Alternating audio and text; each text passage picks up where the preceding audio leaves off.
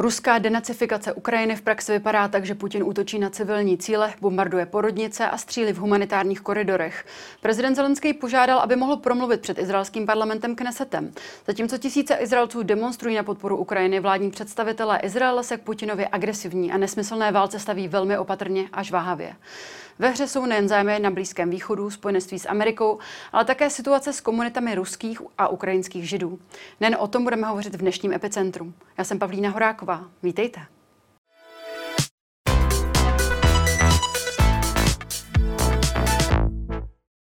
Ve studiu dnes vítám Irenu Kalhousovou, ředitelku Herslova centra izraelských studií na Fakultě sociálních věd Univerzity Karlovy. Dobrý den. Dobrý den.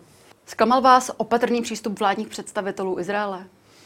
Já bych neřekla, že mě vysloveně zklamal, protože myslím si, že to vysvětlení pro ten opatrnější přístup je na snadě.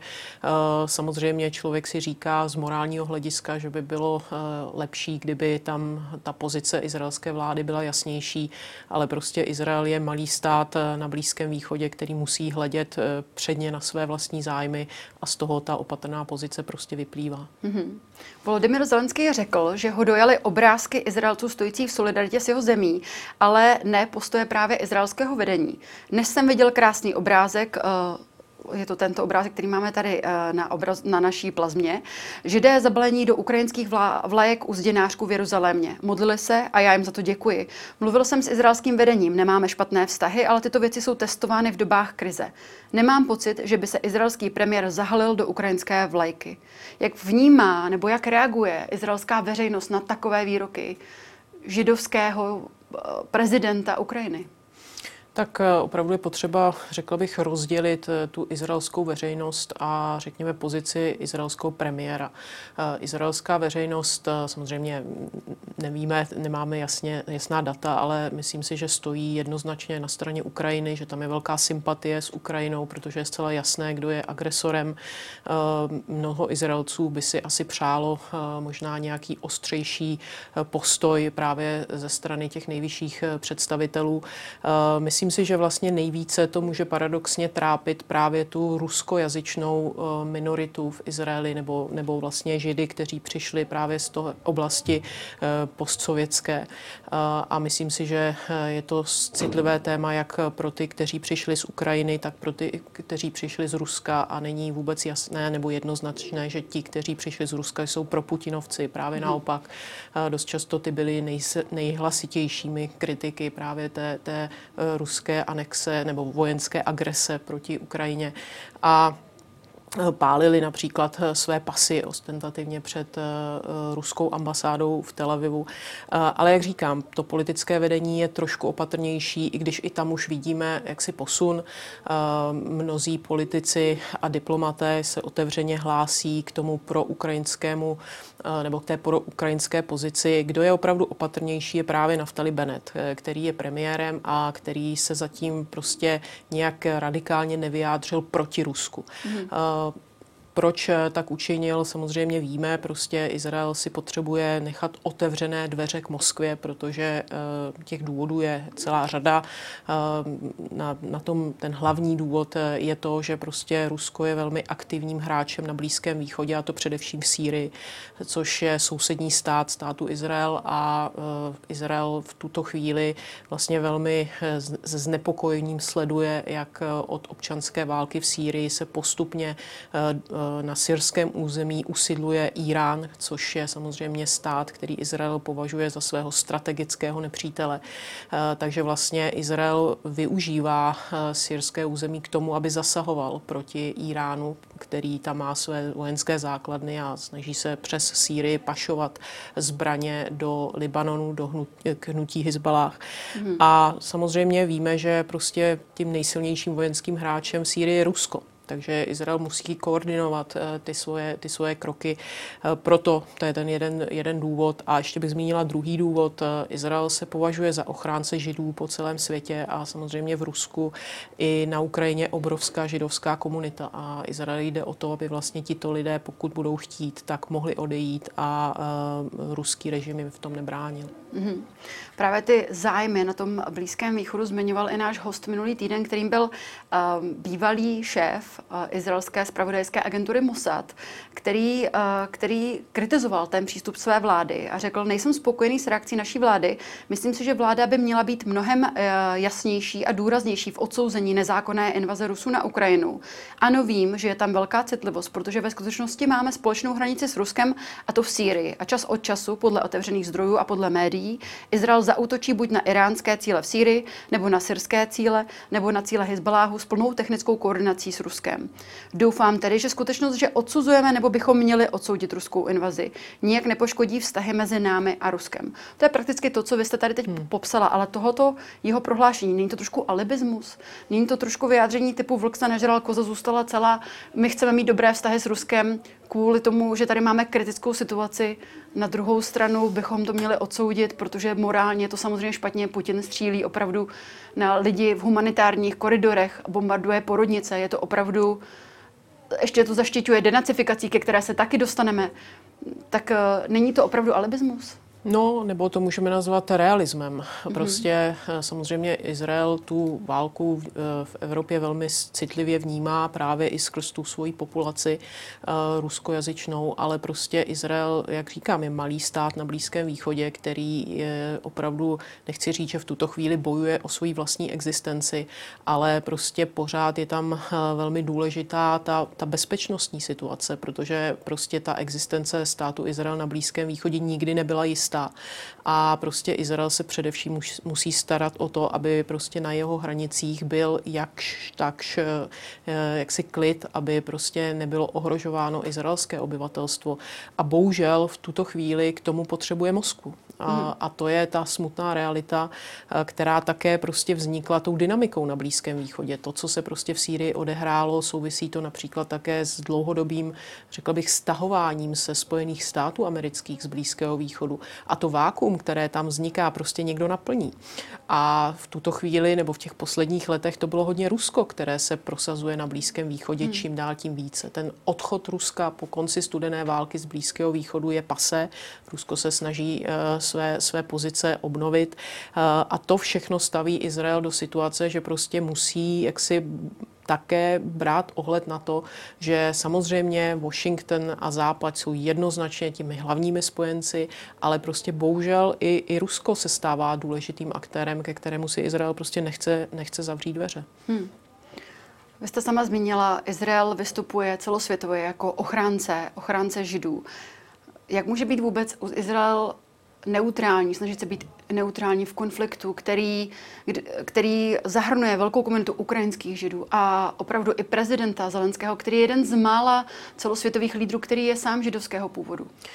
Ale Izrael není neutrální. To si myslím, že mm-hmm. není úplně to přesné slovo. Izrael opravdu jaksi uh, od začátku tvrdí, že je to proti mezinárodnímu právu, že to prostě je, je tragédie, ke které dochází. Izrael akorát nikdy, nebo ten, ti nejvyšší izraelští představitelé nikdy úplně neotevřeně jaksi nekritizovali uh, Putina. Tam samozřejmě můžeme se bavit o tom, jestli to tedy je kritika nebo není, ale uh, nebo jaká ta pozice pozice Izraele opravdu je, ale prostě eh, Izraelci, těm je jasné a tomu nejvyššímu vedení samozřejmě také, kdo je prostě agresor a kdo je oběť. Ale možná, jak jste zmínila, právě proto, že prostě Izrael se považuje za ochránce židů, tak nejde jenom o ty ukrajinské židy, ale ono jde i ty, o ty ruské židy. A bohužel, eh, jak si v ruské tradici je něco jako antisemitismus, je to velmi silná tradice a je obava, že prostě Putin může tuto kartu rozehrát. Mm-hmm. Nejen to, že Putin se může snažit fyzicky zabránit zabránit eh, ruským židům, aby odešli z Ruska.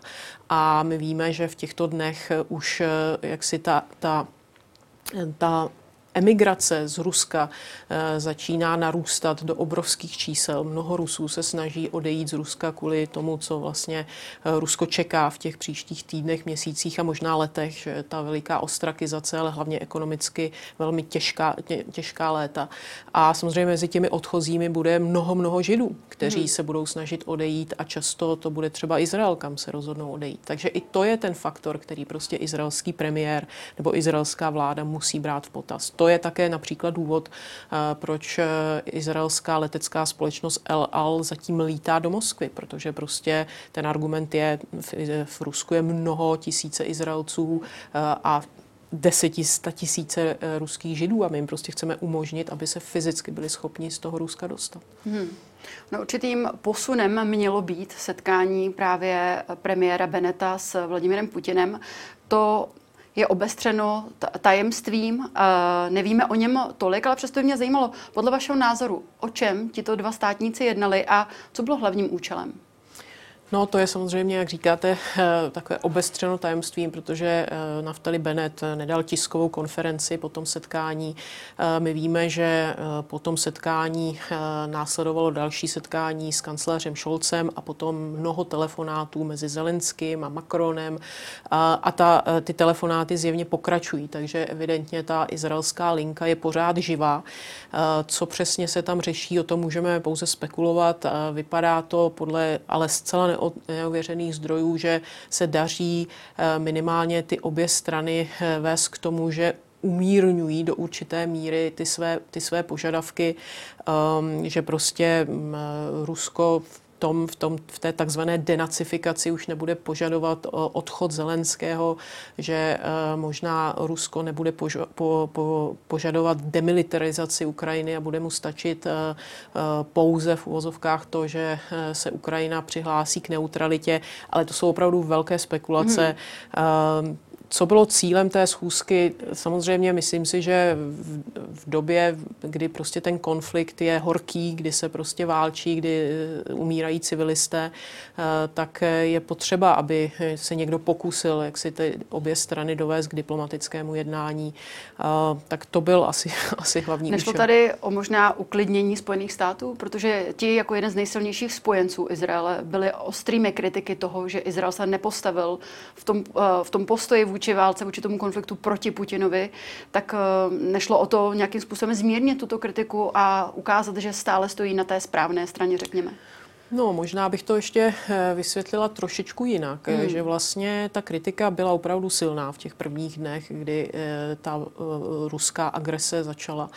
Eh, ale trošičku se zmírnila. A možná se zmírnila právě proto, eh, že si Spojené státy uvědomili, že OK, eh, když je Putin ochoten se setkat s izraelským premiérem, tak je možná dobré, jak si Izrael nechat být, nechat, jak si říct si fajn, my tedy respektujeme to, že Izrael se otevřeně nepřihlásí k té protiputinovské koalici, protože možná se díky tomu Izrael stane tím vyjednávacím kanálem. Hmm. Což si myslím, že například například eh, z pozice Spojených států je mnohem jaksi lepší varianta, než třeba to, že tím bude Čína. Mm-hmm. No, já samozřejmě vůbec nechci srovnávat tyhle ty dva aktéry, protože Izrael je trpaslík a, a Čína je obr. A opravdu, jestli má dneska někdo vliv eh, na Rusko, tak je to pravděpodobně Čína. A, eh, takže samozřejmě obě ty země jsou úplně v jiné pozici. Ale jak říkám, pro Spojené státy, které byly ze začátku velmi kritické, tak možná tohle to byla taková jako ukázka. To je to, proč jsme byli opatrní. Hmm. Izraelští představitelé tvrdí, že to setkání uh, mělo požehnání USA. Podle některých informací jsou ale američtí úředníci skeptičtí vůči krokům pana Beneta, protože si myslí, že nemá vlastně šanci změnit názor pana Putina. Um, podle vašeho názoru, tedy s, s ohledem na to, co, jste už, co už tady teď zaznělo, bylo to setkání, mělo smysl, nebylo zbytečné, nebylo chybou? Tak eh, i třeba v Izraeli se objevovali komentátoři, že eh, trošičku vlastně tím eh, Naftali Bennett dělá Putinov, jak se říká, užitečného idiota, protože ten může takhle před, jako předstoupit před svět a říct, podívejte se, snažím se vyjednávat a ve skutečnosti eh, prostě eh, má na Ukrajině naprosto jasné cíle a dokud jich nedosáhne, tak i za cenu obrovských ztrát na životech, tak prostě se nezastaví. Určitě tato míra kritiky tam byla ale obecně si myslím, že prostě eh, si, jak si izraelští komentátoři eh, a vůbec Izraelci si, si řekli, že pokud je šance, i třeba minimální šance, že to k něčemu pomůže, tak to určitě stojí za to. Eh, co se týče těch, těch očekávání, on sám, premiér Bennett, říkal, že prostě tomu nedává příliš velkou, velkou naději, ale že je potřeba to prostě zkusit. Hmm. A to hmm. si myslím, že se tak na to asi dívají i, i američané Eh, že prostě v tuto chvíli je, je, je potřeba, potřeba zkoušet prakticky všechno. Hmm. A z vašeho pohledu mohl by tedy být Izrael tím zprostředkovatelem, vyjednavačem uh, toho uh, míru tohoto konfliktu, který je jistě nejhorší od studené války, má šanci na to, aby tím vyjednavačem byl? Tak on jim je, to už vidíme, hmm. do jaké míry bude úspěšný, to já si absolutně netroufám, netroufám v tuto chvíli uh, předvídat. Prostě těch, těch front je několik, víme, že se uh, snaží také ty obě strany uh, přiblížit k sobě Turecko.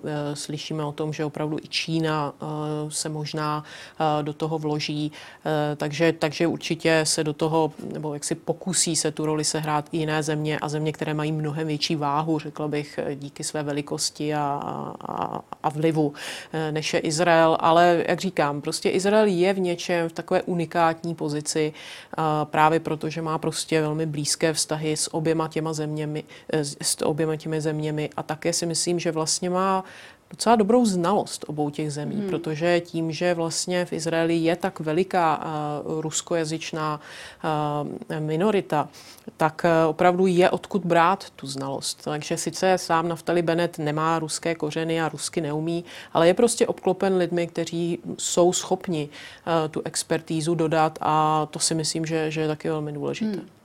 Jedno z dalších uh, témat, která, která jsou diskutována v Izraeli, je uh, ta otázka sankcí proti oligarchům, uh, kteří jsou napojeni na Putina.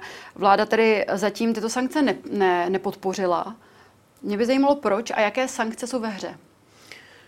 Tak ano, Izrael se zatím k těm americkým, evropským a anglickým uh, sankcím nepřipojil, ale víme, že už jaksi, jakási komise uh, zkoumá, jakým způsobem by se vlastně Izrael k těm sankcím mohl připojit.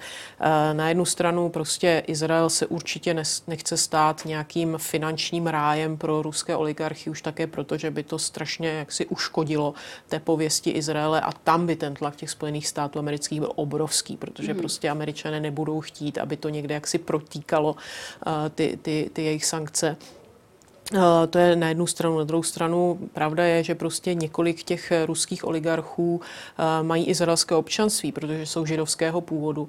Takže tam bude potřeba vůbec legislativně ošetřit to, jakým způsobem sankcionovat vlastní občany, kteří mají prostě účty v izraelských bankách.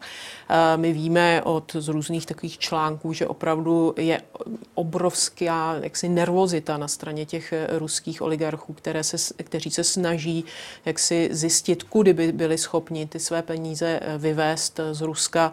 Eh, myslím si ale, že prostě Izrael má třeba na poměrně silné silné, silná opatření proti praní špinavých peněz, což je něco, co se v tuto chvíli dá využít a že izraelské banky budou taky velmi opatrné, než jak si by měly sloužit jako takový kanál pro převedení peněz z Ruska, protože by to třeba také mohlo znamenat americké sankce proti hmm. těmto bankám. A tam je prostě jasné, že eh, to by byla smrt eh, pro tyto, pro tyto finanční instituce. Takže myslím si, že to uh, ruští oligarchové v Izraeli nebudou mít tak jednoduché, ale to, že v tuto chvíli mnoho izraelských právníků a finančních expertů jak si má na telefonu různé ruské klienty, o tom, o tom jsem přesvědčen. Hmm. Mm-hmm. Jedním z takových oligarchů je právě i Roman Abramovič, bývalý důvěrník ruského prezidenta Borise Jelcena a také uh, ruského vůdce Vladimira Putina. Je to miliardář s ruským, portugalským, ale i izraelským pasem. Uh, navíc tedy asistoval v tom prvním kole mírového vyjednávání mezi Ukrajinou a Ruskem. A právě uh, jeho se například zastávali přední uh, představitelé izraelské komunity a snažili se docílit toho, aby proti němu nebyly uvaleny sankce. Teď víme, že jsou proti němu poměrně tvrdé sankce z Velké Británie, ale Evropská unie a USA se zatím zdráhají. Kupuje si izraelskou podporu a je to něco, co by mohli udělat i další právě oligarchové? Ano, a není sám. Mm-hmm. Víme, že v Izraeli těch eh, ruských oligarchů, nebo někteří jsou dokonce ukrajinští oligarchové, ale s napojením na, na, na Putina, že prostě jsou uh, velmi viditelní a jsou tam obrovské investice do různých izraelských uh, nebo i nadnárodních firm, které působí v Izraeli. Vidíme různé donace na univerzity, vidíme na Telavivské univerzitě byl celý, celý takový komplex pojmenován například po, po Levu Blavatníkovi. Takže určitě ta přítomnost těch, těch ruských židů, eh, těch extrémně bohatých ruských židů, kteří své bohatství získali právě díky tomu, že eh, jak si vycházeli s Putinem velmi dobře, eh, tak je celá řada. myslím si, že ale ta pozice vlastně vůči, nebo ta, ten přístup vůči těmto lidem se začíná v Izraeli velmi měnit. Mm. A to, co vy jste zmiňovala, bylo, že vlastně že, e, Muzeum holokaustu je v vašem v Jeruzalémě, které právě je jedním z těch příjemců e, velkých, velkých, e, daňo, e, velkých darů právě od, od Robana Abramoviče, se snažilo jaksi ho uchránit a tvrdili prostě nesankciujte Romana Abramoviče, on nebyl napojen na Putina nějak, nějak blízce, tak přehodnotil změnilo svoji pozici a, a včera vydalo prohlášení, že nepřijme ten finanční dár od Abramoviče hmm. a že, že s ním eh, přerušuje veškeré vztahy. Eh, něco podobného udělala Telavivská univerzita, která má zase vztahy s jinými, eh, s jinými oligarchy, jako je právě Blavatník nebo Moše Kantor. Přejmenovávají se budovy, přejmenovávají se různé studijní programy, ale to je vlastně to, co vidíme na mnoha jiných univerzitách. Hmm. Vidíme to v Oxfordu, vidíme to na amerických univerzitách, takže prostě tito lidé, oni jsou samozřejmě uh, v tomto smyslu chytří. Oni, uh, nemyslím si, že dobří, ale zcela jistě chytří. Oni opravdu investují mimo jiné, jak si, uh, nebo darují peníze potom na, na velmi bohulibé činnosti. Takže ty instituce se s tím budou muset vyrovnat, protože přijdou o obrovské peníze. Hmm. On je právě Dani Atom, bývalý šéf Mossadu, řekl, ano, Izrael může být místem pro oligarchy. Není to znepokojivé, že takto eh, vysoce bývalý, vysoce postavený člověk eh, toto takhle na rovinu řekne?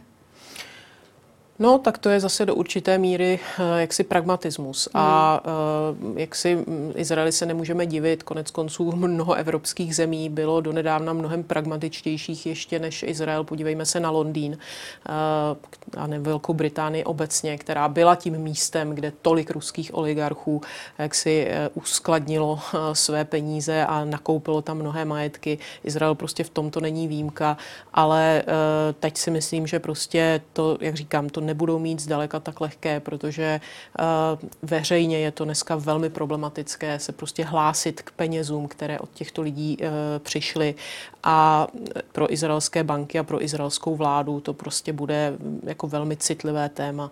Naopak se spekuluje o tom, že vlastně tím blízkovýchodním místem, přes které by mnoho těch peněz mohlo eh, jít, bude nakonec Dubaj, ale uvidíme. Mm-hmm.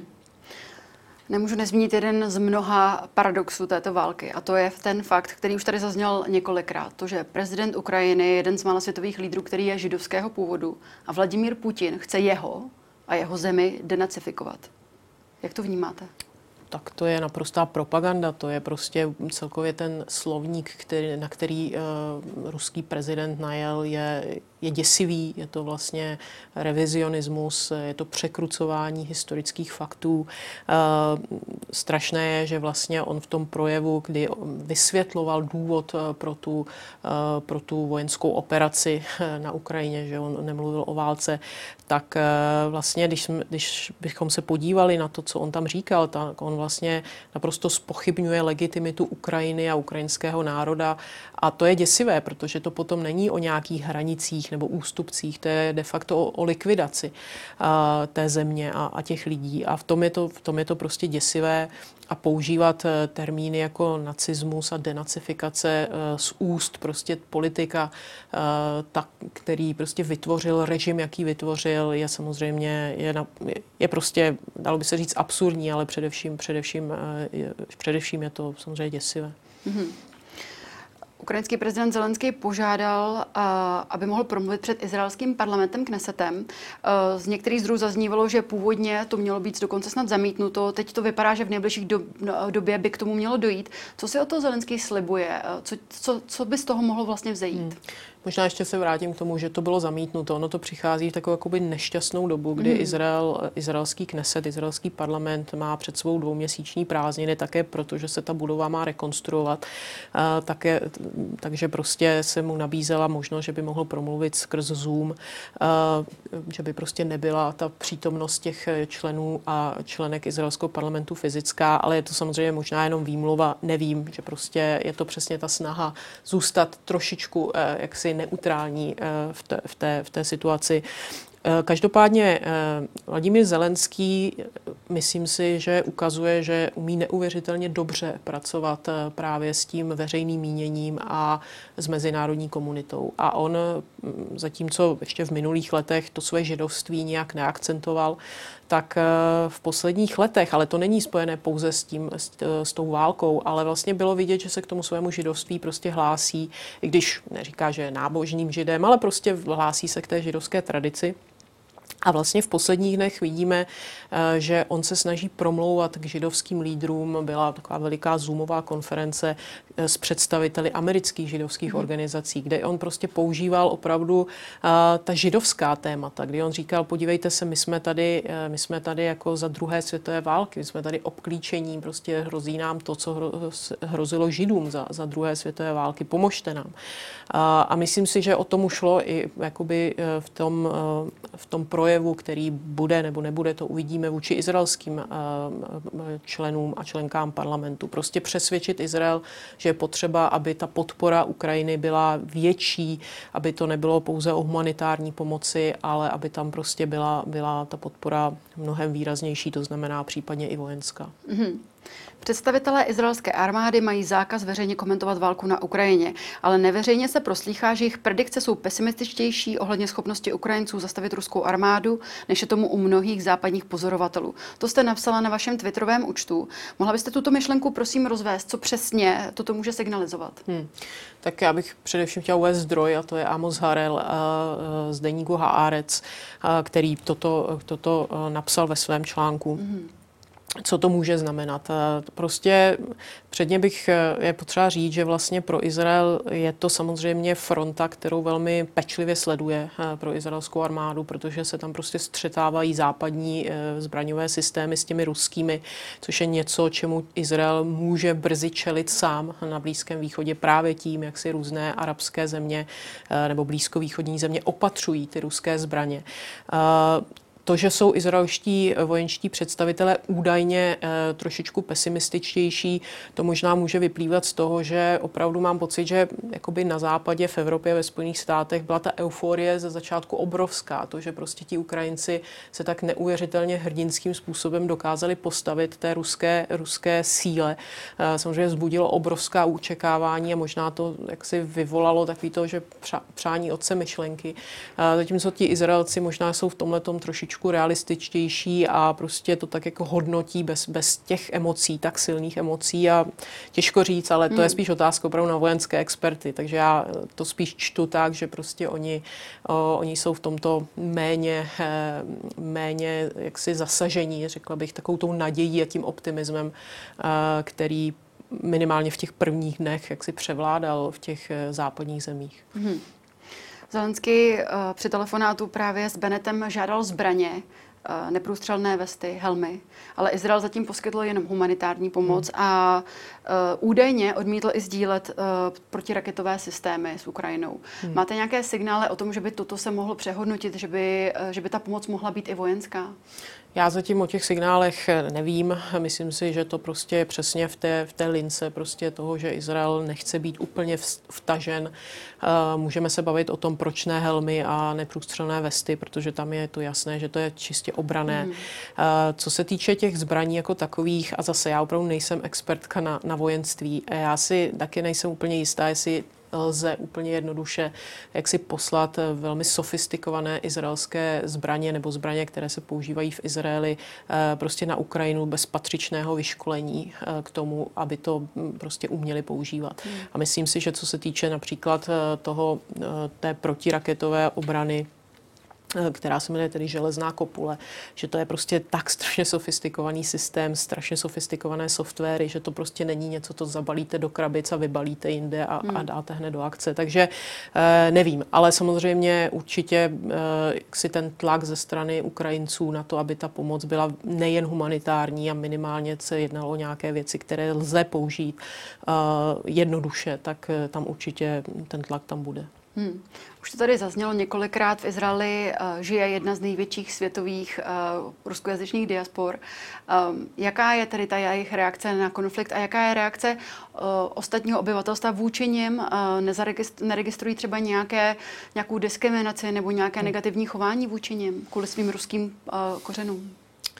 No, ona je to prostě obrovská skupina lidí, většina z nich přišla do Izraele již v 90. letech, takže jsou jako plně integrováni. Je pravda, že třeba někteří, kteří přišli už ve vyšším věku, tak se třeba už ani ne, nechtěli učit hebrejsky, protože jich bylo tolik, že si krásně vy, vystačili s ruštinou a v Izraeli jsou ruskojazyčné noviny a obchody a televize. Mm. Ale prostě opravdu Izrael je ten, ta vící kotlík a, a ti lidé opravdu jsou integrováni a tak druhá, třetí generace Eh, už je plně, plně jaksi bilingvní a takže já bych vůbec nemluvila o tom, že to je nějaká jako jasně definovaná skupina. Dneska už a jsou tam lidé, kteří prostě jsou levicoví, pravicoví, nábožní, eh, sekulární, uh, takže, takže prostě bych už o nich nemluvila úplně jako o jasně distinktivní skupině. Uh, je pravda, že mají zajímavou politickou pozici, protože je, je několik politických stran, které cílí přímo na ně. Uh, především tedy Avigdor Lieberman, který jehož strana stojí na hlasech ruskojazyčných voličů a to je strana poměrně pravicová a, a nacionalistická. K nějaké diskriminaci. Já si myslím, že, že v tuto chvíli jako nedochází, ale je to také prostě proto, že, uh, jak říkám, tyto lidi ta situace na Ukrajině zajímá úplně nejvíc. Mm. A uh, jsou to lidé, kteří jsou nejvíc slyšet a velmi často jsou velmi, velmi kritičtí právě vůči té, řekněme, takové chladnější pozici uh, té vlády. A že tam mezi nimi budou nějací zastánci Putina, to určitě budou, o tom já nepochybuju, ale jakoby ten dominantní hlas je naopak prostě to, co vidíme tady za námi máme. Mm-hmm. Tolik ředitelka Herclova Centra izraelských studií Irna Kalhousová. Vám děkuji, že jste si dnes na nás udělala čas a někdy příště se těšíme na viděnou. Já moc děkuji za pozvání. A to už je z dnešního Epicentra vše. Já jen připomenu, že záznam tohoto dílu jako vždy naleznete na blesk.cz. Já se s vámi pro dnešek loučím a těšíme se opět příští týden. Na viděnou.